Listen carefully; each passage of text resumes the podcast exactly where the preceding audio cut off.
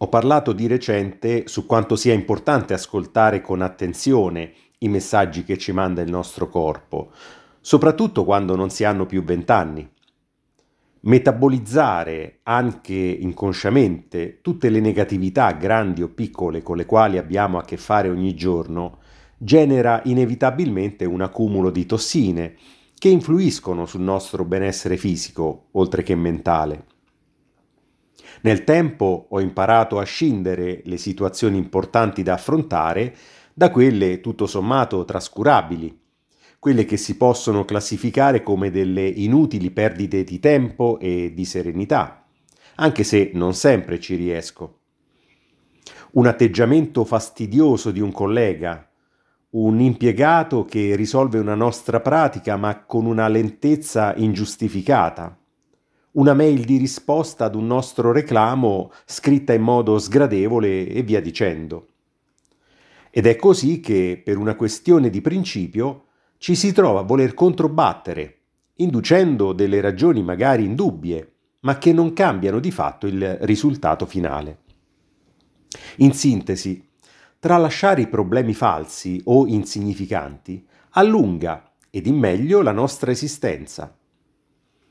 In questo senso ricevetti una grande lezione di vita da mio padre molti anni fa, quando andammo da un nostro cliente per recuperare una somma per una fornitura e che per un motivo o per l'altro rinviava sempre nel pagarci. Io, giovane leone inferocito dai miei ancora pochi anni, gliene avrei dette quattro, eppure in malo modo, ma lui mi obbligò, facendomi giurare, di tacere. Entrati, il cliente ci fece aspettare un'ora e ricevendoci disse parole sgradevoli ed offensive, quasi come ci stesse facendo un favore, come se fossimo noi dalla parte del torto. In modo seccato firmò l'assegno e in segno di sfregio e superiorità lo gettò sulla scrivania. Mio padre non fece una piega, non replicò mai alle sue invettive e con un sorriso amichevole ringraziò e lo salutò come fosse un suo vecchio e caro amico. Quando fummo in macchina ero inviperito. Gli dissi con tono arrabbiato che non era giusto il modo in cui eravamo stati trattati, soprattutto lui, così come non trovavo giusto il fatto di non aver risposto alle sue provocanti accuse. Mi rispose con voce pacata: «Ti ricordi perché siamo venuti qui?» «Per prendere i nostri soldi», risposi. «Li abbiamo presi?» Aveva fatto scacco matto in due mosse.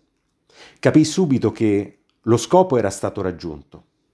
Replicare ad accuse ingiustificate avrebbe solo messo a rischio il recupero della fornitura, avvelenando ancor di più il nostro sangue, già amaro, e dato delle attenuanti a quel cliente, attenuanti che non meritava. Nel mio dialetto esiste una parola che può sembrare poco elegante, ma che ormai è usata in tutta la penisola, anche se non sempre nel modo giusto. Essa ha molti significati che variano secondo il contesto in cui viene utilizzata, ma fondamentalmente è, o può essere, una filosofia di vita, e l'episodio che ho appena raccontato ne è il classico esempio. La parola in questione è sti cazzi. Il suo significato, come accennavo, può essere non importa, pazienza, non è un problema, non mi tocca. Ed assumerla come antinfiammatorio almeno tre volte al giorno ha sicuramente effetti benefici e tonificanti. Sono Evaristo Tisci e questo è il mio podcast che si chiama Perché? Ma forse lo cambio.